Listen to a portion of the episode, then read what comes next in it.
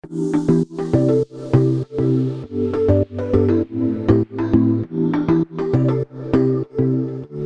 guys and welcome back to the Atlas Weekly Recap, covering the events of the week ending Friday, April 14th, 2023.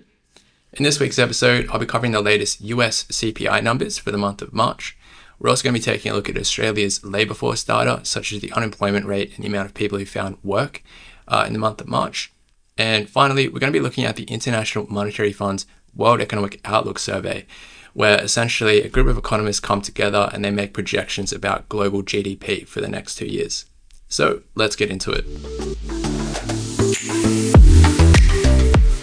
Starting with the CPI number that was released in the United States for, for the month of March, where we saw CPI rose by 0.1% in, in March, and this is after it increased by 0.4% in February. So we can see that there's been a, a bit of a a slowing in the pace of inflation in the United States. And if we look at this latest print on a 12 month basis, we can see that inflation has increased by 5% over the last 12 months. And due to base effects, we can see uh, this annual rate of 5%, it's come down from 6% uh, the, from the month prior. So big fall in, in, sort of headline inflation there. However, if we look at what's referred to as core inflation, which is essentially this CPI, but they take out these major components such as uh, food and, and, energy. So these are seen as more volatile uh, components. So if we remove those, uh, it's still quite a firm number of, of 0.4%. And this core number on a 12 month basis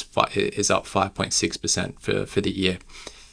And if we look at probably the, the biggest contributor to the, the, the, the March uh, CPI was shelter. And that increased by 0.6% in, in the month of March.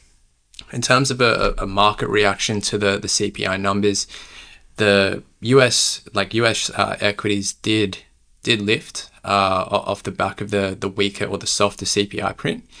However, towards uh, the end of the, the trading day, we, we did see uh, equities sort of come back, uh, pull back a little bit, which was mainly due to some uh, FOMC, so Federal Open Market Committee minutes being released. So minutes from the Federal Reserve Board's meeting. Uh, and in those minutes, there was some commentary from the, the board members about the possibility. Some were sort of projecting a, a mild recession in the United States towards the, the back end of this year. And so if we look at you know the S and P for S and P 500, for example, it, it traded up. It was trading uh, up, uh, trading higher at about 0.6 percent initially, uh, but then it did reverse by about one percent later in the day, and the the S and P 500 closed about 0.4, uh, down 0.4 percent uh, at the end of the day. Looking at the moving away from the United States and, and looking more locally here in Australia, if we look at the latest data from the Australian Bureau of Statistics on its on the, the labour force here, and it showed that the unemployment rate here in Australia remained at its historic low level of 3.5%.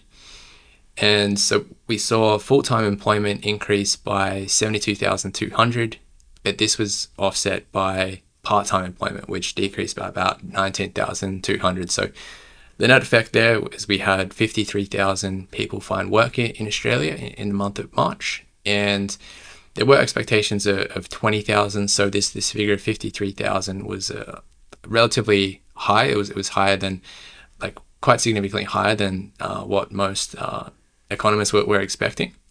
And it, it's probably not what the Reserve Bank of Australia wants to, to see as well. That they're looking for that unemployment rate to, to increase uh, slightly just to sort of take some pressure off uh, inflation. And it, sort of does leave the, the door open a little bit to a, potential rate hike when the, the RBA, RBA meets next on, on May 2nd.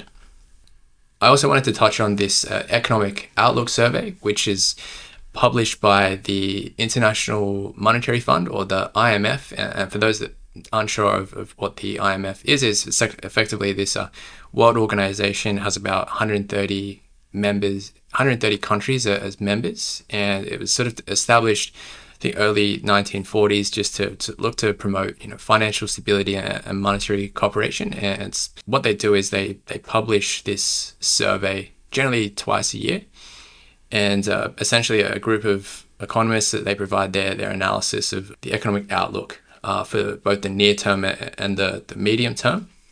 And one of the, the most important figures is the, their predictions on global GDP or gross domestic product.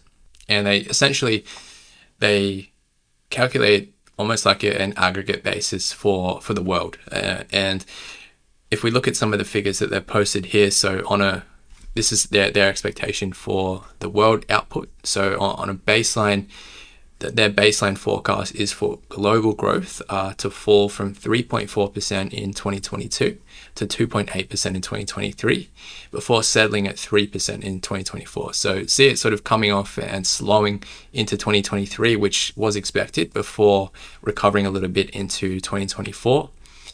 And they've also got some data here on advanced economies versus, uh, I guess, emerging and developing economies. So advanced economies are expected to see particularly noticeable uh, slowdown in growth. And if we're looking just at advanced economies, you know, such as United States, Euro area, Australia, uh, United Kingdom, th- these types of uh, regions, advanced economies are expected to slow from 2.7% in 2022 to 1.3% in 2023.